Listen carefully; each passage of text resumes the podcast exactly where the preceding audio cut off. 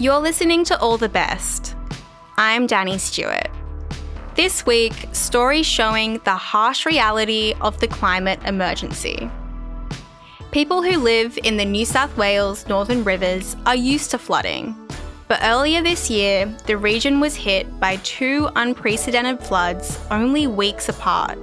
The first, trapping people in ceiling cavities and on the roofs of their houses for hours overnight. Many people have made the choice to settle in Lismore because it's almost one of the last affordable places for us to be able to stay in this area. So, a lot of us who did buy thought that we would be dealing with a moderate inconvenience of having water underneath our house and having to move our cars, but we didn't sign up for this. Lucy Wise was born in Lismore. She grew up in the area, left, returning in 2017 with her husband Tim and buying a house. That same year, Lismore flooded. After cleaning up, we decided to put everything we could into the home and make it as safe as we could. So we raised it one year ago to above the 1974 height. So we're four metres off the ground now. You know, it was a huge achievement for us to raise the house. We did it with our own funds, and there was no government funding available at the time. One year after raising their home, on February 27, 2022, Lucy and Tim's home was tested as rain started falling in the night swelling rivers and threatening to top Lismore's flood levee. Lucy stayed awake, checking her phone. The messages started coming in that the flood was going to be bigger than expected. So at first it was 10.5 metres, then we got a message that it was 11.5. A few hours later it was 12.5 as the rain started pouring down and we saw how fast the water was rising, I got to a point at around 2 a.m. where I was like, okay, it's happening, we have to get ready. So we started raising everything in our house. I got myself, my husband, and my son up in the ceiling cavity with a life jacket, torch, food, my wedding dress, a box of photos, my work computer. I was so tired and so stressed. It got to a point where it just became about safety. We had two of our neighbours who were sheltering here as well while we were sheltering up in the ceiling where the rain was. I've never heard anything that heavy in my life. Lucy's neighbours called the SES to report their location, and while they waited, they watched the water rise over their own home across the street. By about 6 a.m., our neighbours who were here called us out of the ceiling and said the SES are here. And as we got down, there was probably 30 centimetres of water in the house, and we jumped on the SES boat. And then we went and collected most of our neighbours, after Lucy evacuated, her house was inundated by brown, muddy water that stopped just below the ceiling. She was able to evacuate to a friend's home. It's powerful, the force of nature and the water there. On higher ground, around 80 kilometres from Lismore, Freya Woodland was sheltering from the torrential rain in her troopy.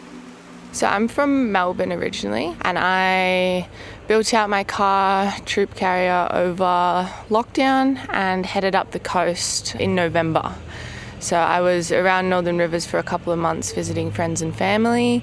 And then the floods hit and the water was flowing heavily. There was rivers popping up on top of the hill that were drains that turned into above knee-deep rivers. And all the reception was out and I got stuck up Mount Jerusalem on a property up there for about a week and a half. And once we busted out of there over some pretty sketchy roads and pretty gnarly four wheel driving, managed to get out of there and back to civilization, back to food. About 10 days after the flood, Freya headed into Lismore. She drove past the Koori Mail building, which had been set up as a space for the local community to access help with cleaning inches of mud from their houses, to find camping gear, food, clothing, and hot meals. So we're sitting right next to the levee wall, and behind you there is the reading of the meterage. That goes to 13.2, and there's also a record of all the floods over Lismore's history one in a 100 year flood, one in 500 year flood, and both of the floods in the past few weeks have been over the 100 year flood mark the first flood that we had six weeks ago got to 14.2. We're in a place called the Quad, which is in the middle of Lismore. Multiple community spaces sprang up in the days and weeks after the flood, including Susie Russell's, Trees, not bombs. There's the most magnificent fig tree, just huge and extraordinary. And so our marquee, which is like an old circus marquee, it's sort of blue and white stripes with a red and white stripe valance, is strung up under that tree. We've sort of nestled it in underneath it. I decided to call this food venue Trees Not Bombs. I have friends here that go back nearly 30 years because in my little village on the mid north coast about 30 years ago, people from here came to help us protect some old growth forests. I saw some of those same people out in their dinghies rescuing people when the big flood hit, and others saying, Hey, we're hungry, we've got no food. And felt like, you know, they're my mates, and I couldn't just sit at home and do nothing. So, with a couple of friends, we gathered an eclectic couple of loads of gear and headed up to try and bring some nourishment and nurture.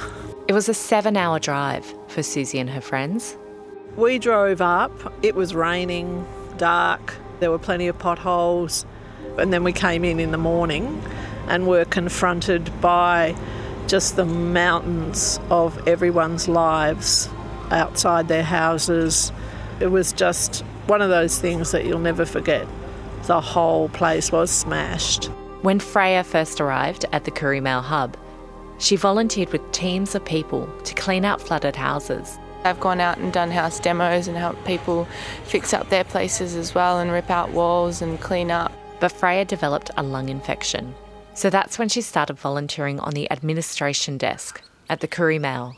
It's been incredible being here and organising volunteers and hearing people's stories. Like, there are people who have just cleared out their own houses and organised themselves and then come down straight away to help out the rest of their community. And then there's people that have come from Melbourne. We've had people come from far up north and just people down all over the place. Within weeks of the worst flood on record, a second flood hit the area. There was a lot of people in disbelief a lot of people didn't think it was going to happen, and then a lot of people were panicking and thinking that it was going to be worse than the first flood, which was the worst one ever.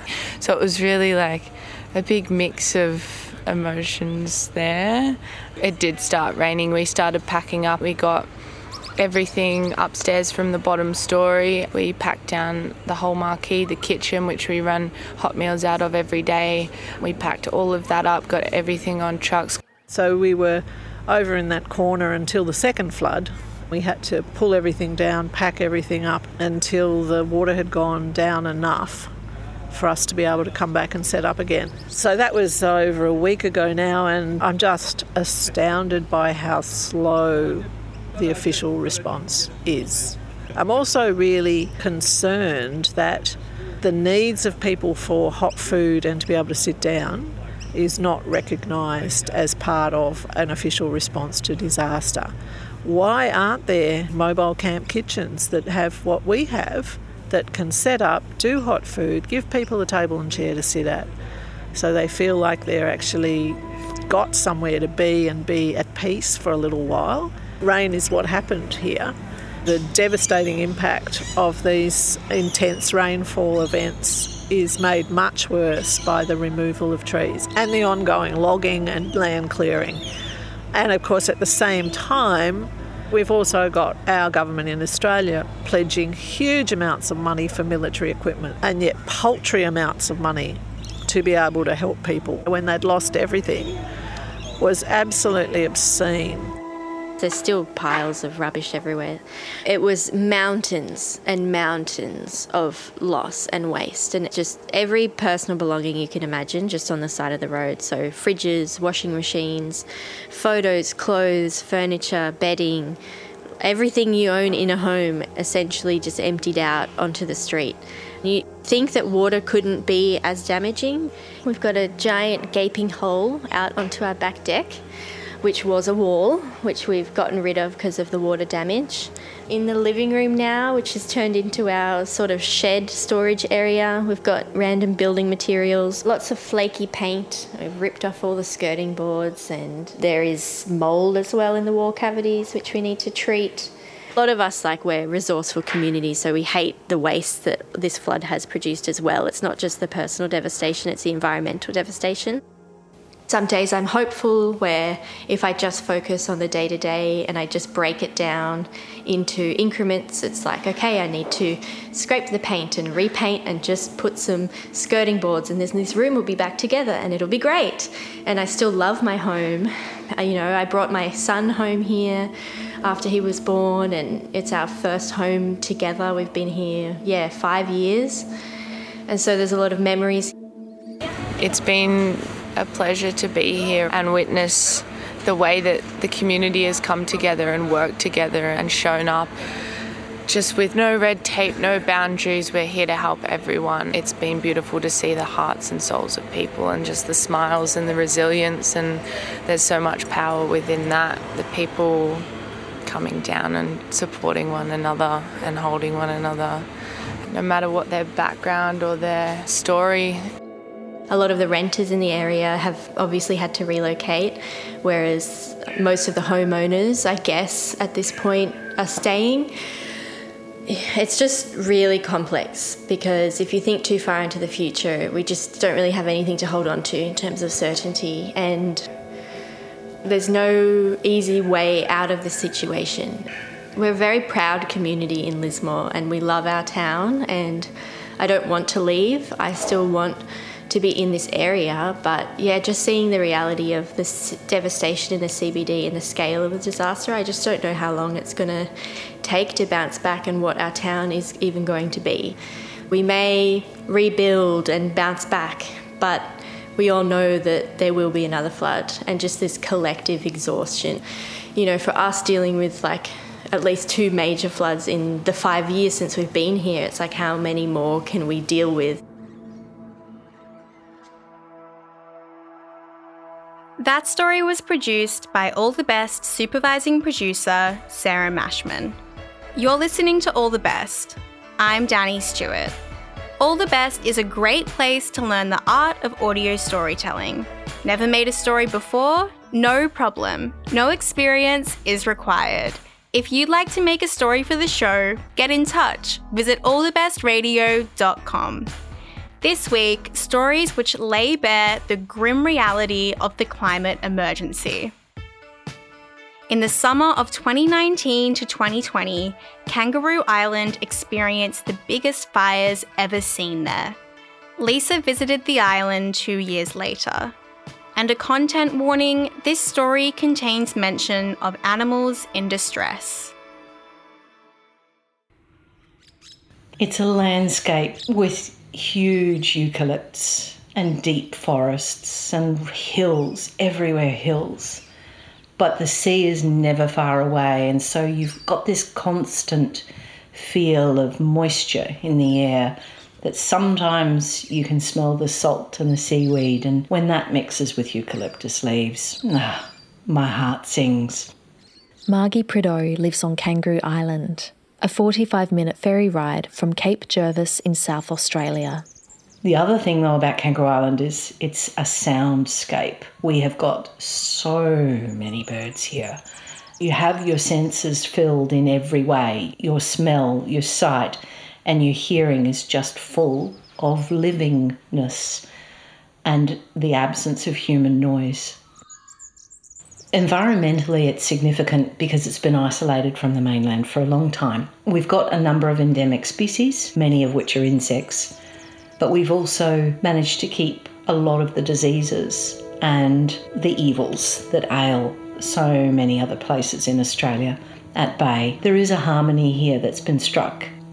Even though our koalas are actually not a native species to Kangaroo Island, this is an ark for them and they don't have chlamydia, and that's a blessing for them because that's a horrendous disease in those animals. In the marine environment, we don't have as many of the introduced pest species along our coastline. We've got a few, but in the main, we've got very pristine coastlines. So we have a lot of the smaller organisms that are now missing in many metropolitan areas, especially where there are large ports. For almost 30 years, Margi has worked in international politics. specifically in environmental and wildlife law. I have been a negotiator and an advocate for wildlife and communities that are protecting wildlife around the world. She and her husband Jeff live on the western end of the island and own a farm and vineyard. They moved to Kangaroo Island 12 years ago. We came here for a holiday. We fell in love with the landscape within half an hour, like many people do. When we had been on the farm for a little while, we recognised that it was really important to volunteer where the need was greatest. And we felt a, a responsibility to our neighbours to be able to be useful in a fire. Margi and Jeff are volunteers for the Country Fire Service, the CFS. I have been a CFS member for seven years. I'm trained to be on a truck, but I don't go on a truck because my skills are better used in the fire station. So that's where I tend to be. My husband did for a while go out on trucks, but we've agreed that after the Black Summer fires, he'll be in the station too. December 20th was a hot day, and we were preparing to water the vineyard as we would always do. At the end of 2019, lightning strikes hit native scrub and farmland along the island's north coast. The sky was blue and open. We thought the forecast for the storms was not going to come to pass. We were surprised at how quickly it came over the horizon. The lightning strike was very close to our farm. It was literally in the next farm over from us. So Jeff was on the farm fire unit within 20 minutes of seeing the smoke on the horizon. The fires, known as Duncan and Menzies, were fought for 10 days, non stop. Margi was on duty as a CFS radio operator. It's a role of needing to practice calm because you need to have very clear communication going between the trucks and the station. Quite often, when radio communication becomes difficult between the command vehicles that are out in the field helping to direct where the trucks need to be and the fire trucks themselves, you end up being a conduit for information. So it's about listening and relaying information that you're not responsible for. Then, on December 30, lightning strikes lit up bushland in Flinders Chase National Park. The heat from those fires formed two pyrocumulonimbus clouds, firestorms. The worst happened on the day that I was rostered off. Profoundly grateful not to have had to listen to people's fear. That would have broken my heart even more. Um, because so many of those voices are friends, and uh, I've since discovered what they went through, and I'm amazed they're still with us, to be honest. I'm glad I didn't hear their absolute terror while it was happening. The radio operator on that day is a very brave man. Was that January 3rd? Yeah, that was January 3rd. January 3rd was the day our home and everything that we had at that time was gone. And it was that pyrocume cloud that caused the ravine fire to just rapidly roll across the landscape. The collective wisdom until the Kangaroo Island fires was that we didn't have enough landmass to be able to have this type of storm happen. But what ended up happening is it was fed by the wet air of the sea. The wet air and the intense heat rapidly rise, hit the inversion layer above us, and smash back to Earth with super, super heated air and effectively go off like a big bomb. So they spread across the landscape at a frightening speed. Our cleanup started really quickly because the vineyard was all that was there that was alive. It was in desperate need of water. We also had to do something which broke our hearts, which was lift the fence around the vineyard to protect it from the wildlife that had survived. They were in there, the couple of kangaroos and probably a dozen wallabies, severely burnt animals, but they were stripping the bark off the vines, and these are vines that are already in serious stress. Uh, it was a heartbreak, really a heartbreak. But the other thing was those animals weren't going to survive. They couldn't survive. Their injuries were too bad, and the vines were the reason we were there. So we had to make that choice. It took months, really, for the soundscape to come back on the farm. I was lying in the bunk bed, my heart breaking at the profound, prolonged silence, and then out of the dark comes a boobook owl call, and I cried myself to sleep with happiness.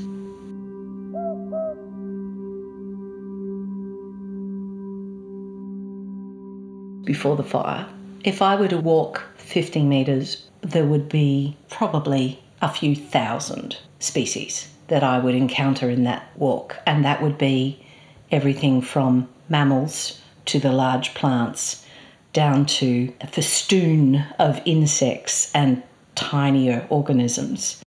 Now, in places, that biodiversity is coming back. But where I live, sadly, if I were to walk that same 50 metres, and when I'm doing this exercise in my head, I'm thinking of my creek line on the farm. Without having done this scientifically, I would be surprised if I had 20% of that now. We have to acknowledge what happened and we need to adapt to it. If we don't, we'll have nothing left. We lost so much biodiversity in the Black Summer fires. Decades of conservation work have been wiped out. We need to say that. We need to acknowledge it. And that I know robs people of hope. I know that it's a bad message, but until we're truthful about what's happening, we are not going to adapt. My experience on Kangaroo Island has shaped the way that I see policy in a very profound way, and I feel very passionate now about the need for communities across the world, not just my own, but across the world, to be handed their autonomy. The state government gave money to a recovery process, which it did quickly and admirably in that respect. I don't know that everything, though, that was rolled out was particularly well thought through, and I don't know that there was enough of a playbook, which to me is a little bit shocking given that fires had been burning for months before Kangaroo Island was lit. And I would have thought that there would have been some disaster planning going on and it just felt like everything that was happening was a knee jerk reaction. It wasn't at all thought through. We will have another catastrophe in my lifetime. We'll probably have another catastrophe inside the next 10 years. And when that happens, there will be more that won't come back, and then more the next time. Biodiversity is on its way out, sadly, across the whole world. And uh, after a lifetime spent in conservation, I cry every night. We need to say the words so that people can understand that what happened here was a siren going off that the world needed to hear. And it's a siren that's going to go off again inside the next decade. Climate change isn't somewhere in the distant future, it's in the room with us now.